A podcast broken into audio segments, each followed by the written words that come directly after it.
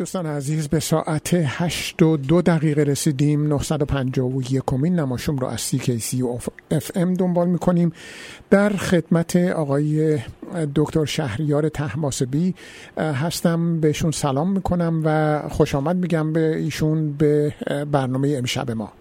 من هم به نوبه خودم به جنابالی و شنوندگان عزیز شما عصر خیر میگم و خوشحالم که در خدمت متشکرم جناب تحماسبی من قبل از هر چیز به شما تسلیت میگم. شما دایی بزرگوارتون آقای پروفسور رضا رو از دست دادید و همه ما یک چهره درخشان فرهنگی و علمی رو. ممکنه قبل از هر چیز در مورد خودتون بگید که شما چه می کنید و در کالیفرنیا هستید. البته من اینو قبلا توضیح دادم. خودتون الان چه می کنید و چه کار می کنید نرز کنم خدمتون که من در حال حاضر برای یک کمپانی به نام پارسونز کار می‌کنم. بله. و قسمت پروژه Foothill که در قسمت پاسادینای در ناحیه لس آنجلس هست برای مترو و extension اون مترو کار می‌کنم و ضمنا پارسونز کمپانی هست که بیشتر در سیستم ها و infrastructure و ریل ترانزیت داره کار می‌کنه بله. و حدود هشت سالی هست که من اینجا مشغول به کار هستم البته قبلا با Federal Aviation Administration کار می‌کردم و قبل از اون در Jet Propulsion Laboratory حدود 15 سال کار کردم بله. در حال یه شمه خیلی مختصری از رزومه شماست بله. متشکرم. جناب دکتر تحماسبی من می‌خوام ازتون خواهش کنم که درباره پروفسور رضا بگید و سوای این که ایشون خب وابسته شما بودن دایی شما بودن ولی شما ایشون رو چجوری می‌دیدید من شک ندارم که چنین شخصیتی خیلی فراتر از خانواده هست و ما همه ما احساسمون این هست که ایشون پدر بزرگ همه ما بودند و ما از دستشون دادیم. شما چجور چه خاطره ای دارید چه جوری دکتر رضا رو دقیقا دقیقا من همین بینش شما رو دارم و اجازه بدید که فقط با این بیت شعر که در حقیقت در سرنوشت گل دو حقیقت رقم زدند. روزی به باغ آمد و روزی به باد رفت. بله. ولی من فکر می‌کنم که ایشون واقعا بسته همه ما ایرانی ها هستند کسی که در واقع سرمشقی ویژه برای تمام اندیشمندان ایران دوست بود و دلباخته علم و معنویت و وارستگی تمام ایار ایرانی بود. و ایشان رو باید بدان جهت ستود که در افق علمیشون همیشه معنویات ایرانی یک جای ویژه داشت. درست. و همیشه آثار علمیشون رو با نگاشته های فنی با یه بینش زیبای عرفانی ایران همیشه آمیخته می‌کردن. و کمتر کسی رو من سراغ دارم که در علم و ادب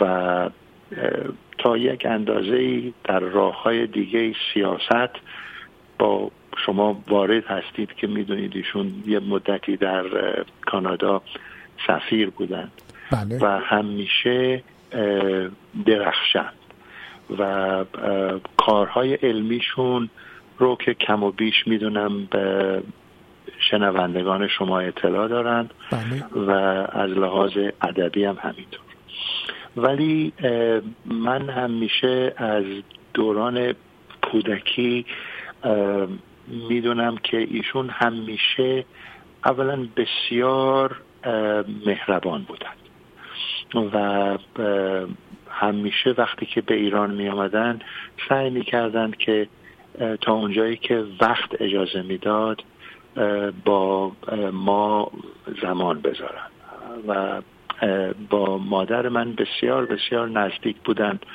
و کما اینکه همیشه روزای جمعه همیشه مادرم با ایشون شاید بگم حدود یک ساعت صحبت می‌کردن بله. و از خاطرات گذشته می‌گفتند و به یاد گذشته لبخندی به لب داشتند. و منم سعی می‌کردم تا اونجا که امکان داشت خودم رو به اونجا برسونم و با ایشون صحبت کنم.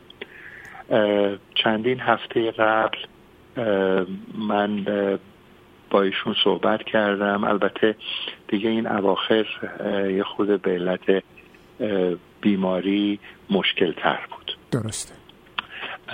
و ارز کنم خدمتون که خاطرات تلخ و شیرین فراوانی من از ایشون به یاد دارم که اگر اجازه بدید شاید یکی دو تاشو با شما و شنوندگان شما صحبت کنیم. حتما خاطرم هست که از کنم که خاطرم هست که سال اگر اشتباه نکنم سال 48 بود یا 1968 یا 69 که ایشان به تهران آمدن برای ریاست دانشگاه صنعتی شریف و بعد از اینکه ما پدرم و مادرم و ایشون به هتل رفتیم به یک هتلی بود در تهران به نام پارک هتل.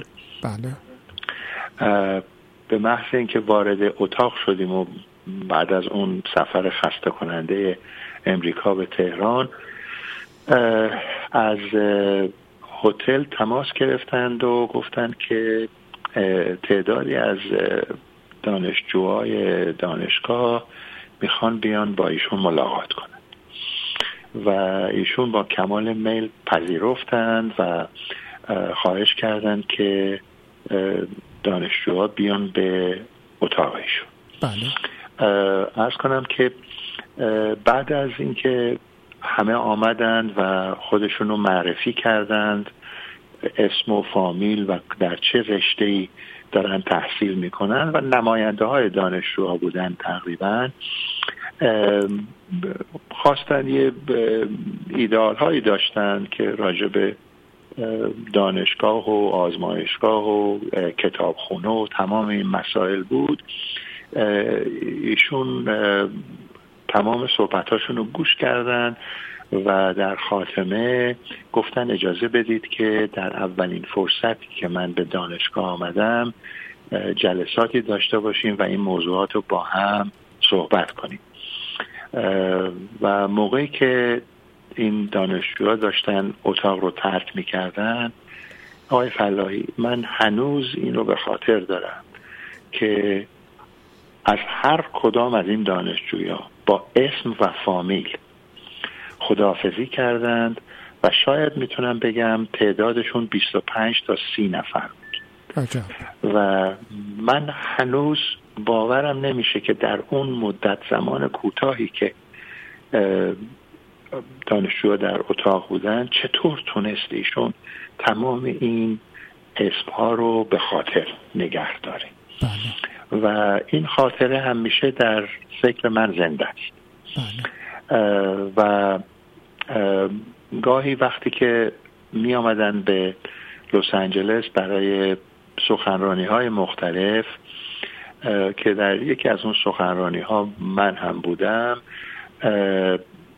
همیشه سعی می کردند که در عقب اتاق بشینند در توی سالن هیچ وقت اون جلو نمی شستند و من خاطرم هست که خدا رحمت کنه دکتر همایون سراجی که از دانشمندان به نام ما بودند در نسا رفتن و گفتند که آقای پروفسور تشریف بیارین جلو برای اینکه دارن راجع به linear spacing engineering شما صحبت می‌کنند. و ایشون واقعا امتناع می‌کرد و می‌خواست که هم همونجا بشینه. بسیار فرد متین و آرامی بود. درست. و همیشه از ادبیات ایران فوق العاده لذت می برد و اغلب اون موقع که صبحها بیدار می شد مصنوی می خوند و خب درایت کاملی به شاهنامه فردوسی هم داشت بله. این چند کلامی بود که تونستم با شما و شنوندگان عزیز شما شریک بشه. متشکرم ازتون های دکتر. من شک ندارم پاسخ این سوال چی هست ولی پروفسور رضا رو من شخصی همونطور که شما هم اشاره کردید فوق العاده فروتن دیدم و این همون درخت پرباری هست که از پرباری شاخهاش آویزون و به زمین رسیده. و من دقیقا این شخصیتی رو که شما میفرمایید در این سالهایی که در آتاوا گاه و بیگاه خدمتشون می‌رسیدم دیده بودم. ولی رابطهشون با افراد خانواده چگونه بود؟ البته من خودم یک موردی رو ذکر می‌کنم و اون تولد صد سالگی ایشون بود که چه خانواده درخشان و چه خانواده مهربون و خوبی دارن. خود شما این از نظر خانوادگی چجوری ایشون رو دیدید؟ همینجور که من عرض کردم خدمتون همیشه بسیار مهربان بودند و در ارتباطشون با فامیل و دوستان همیشه بسیار مهربانی داشتند و بسیار معدب بودند بله. و اخلاقشون همیشه در این راه بود درست.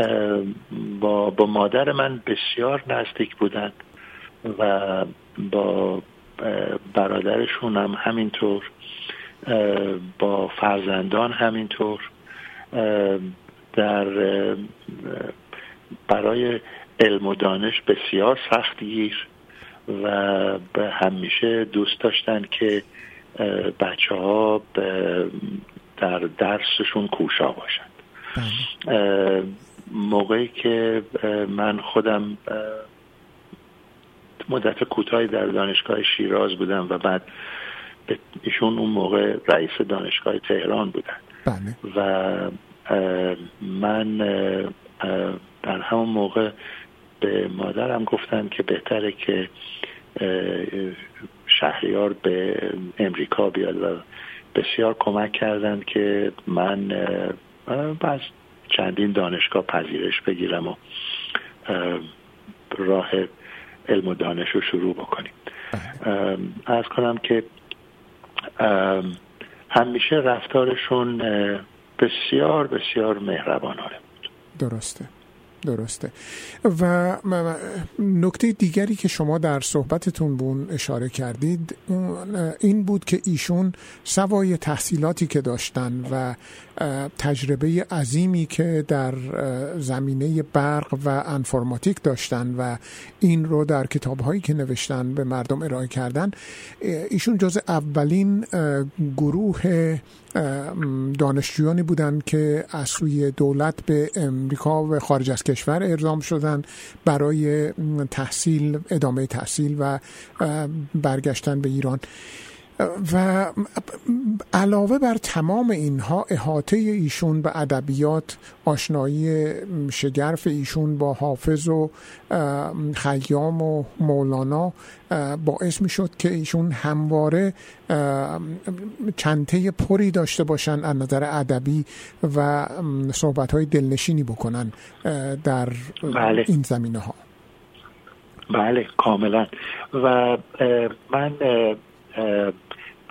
یک یکی از کتاب هایی که ایشون داشتن راجب برگزیده آثار علمی و ادبی فضل الله رضا برخوردم به یک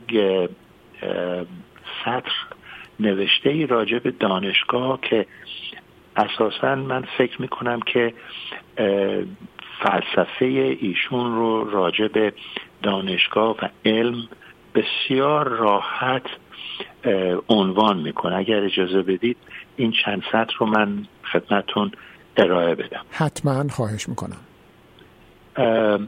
نوشته بودن که دانشگاه باید اساس اساسا متعلق به دانشگاهیانی باشد که وجود و زندگی خود را منحصرا در خدمت پیشرفت دانش و پژوهش قرار می دهند نه اینکه حریم دانشگاه به عنوان وسیله‌ای در راه به دست آوردن جاه و مقام یا تحکیم موقعیت اجتماعی به کار برده شود. بله. و من فکر می کنم از همین چند سطح شما به عمق اخلاق ایشون پی ببرید. درسته. در اون مدتی که خاطرم هست که در دانشگاه صنعتی شریف بودند حدود شاید 120 تا 150 تا از استادان بسیار خوب ایرانی که در دانشگاه های امریکا تدریس می‌کردند و به دانشگاه شریف آوردند. و خب این خودش به نظر من در اون زمان یک موفقیتی برای جامعه علمی ایران بود. بله و چند نفر از دوستان من که در اون موقع تازه به ایران آمده بودن و تدریس در دانشگاه رو شروع می‌کردن گاهی که با هم هم صحبت می شدیم می گفتن که تمام دانشجویان واقعا ایشون رو خیلی علاقه داشتن بله. و این رابطه ای که بین ایشون و دانشجویا در ایران بود حائز اهمیت دقیقا. دقیقا. آقای دکتر تحماسبی خیلی سپاسگزارم از شما و توضیحات دلنشینی که دادید.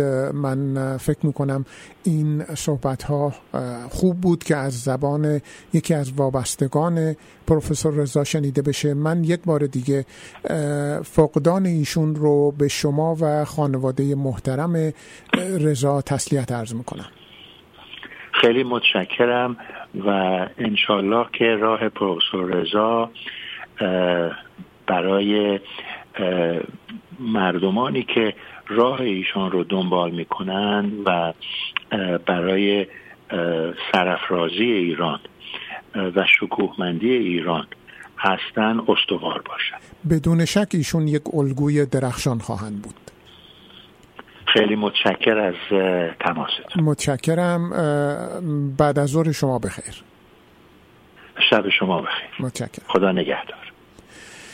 خب دوستان عزیز در این قسمت گفتگوی رو میشنوید که من در تاریخ 15 جولای 2012 در جریان برگزاری گرد همایی فارغ و تحصیلان و استادان دانشگاه صنعتی شریف در آتوا با ایشون انجام دادم. نمونه ای از صدا و نگرش ایشون به مسائل هست. مت جناب پروفسور رضا هستم افتخاری هست. در گرد همایی دانشگاهیان دانشگاه صنعتی شریف و دانشگاه شیراز و ازشون چند تا سوال دارم. جناب پروفسور رضا خیلی خوش آمدید. قبل از هر چیز می‌خوام نظرتون رو درباره این گرد همایی بفرمایید. گرد همایی بسیار خوب بود.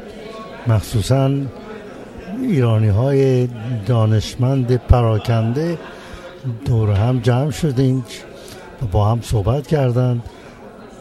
و این بسیار کار خوبی است که فرهیختگان ایران همدیگر رو پیدا کنن و با هم باشن یک یک وحدتی در میان ما پایدار باشه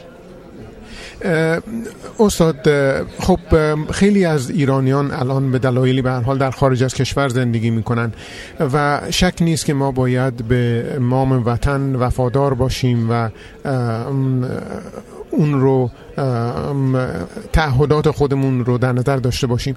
ولی ما چگونه باید در این کشورهایی که زندگی می‌کنیم حالا امریکا کانادا اروپا در اونجا باید چه جوری زندگی بکنیم؟ چه باید بکنیم؟ تا چه حدودی باید حل شد؟ تا چه حدودی باید جدا موند از جریان اصلی چه باید کرد؟ سوال بسیار دشواری میفرمایید. ولی خب زندگی امثال بنده زندگی فرهنگی سعی کرده است که اینها رو یک انتایی یک اندازه تعدیل بکنه. بنده عقیدم این است که فرهنگ ایران فرهنگ آدمیت به قدری والاست و به قدری جاندار و مندگاره که او رو باید در هر حال هر جا آدم هست نگه داره. حیف است که ما این جواهر و گنجینه گرانبها را با باقی دنیا مشارکت نکنیم و به اونها بشناسانیم. دنیای غرب بسیار خوبی ها داره ولی کن اگر کنترل نشه در قسمت مادی فقط پیش بره طبیعی است که نارامی ها و دشواری ها در پیش خواهد داشت. باید با هم کار کنیم. باید دنیای غرب رو هم بپذیریم آگاه بکنیم از آنها استفاده بکنیم. در ضمن گنجینه های معارف بشری را که یک مقدار زیاد اونها از شرق برآمده قافل نمانیم و فراموش نکنیم.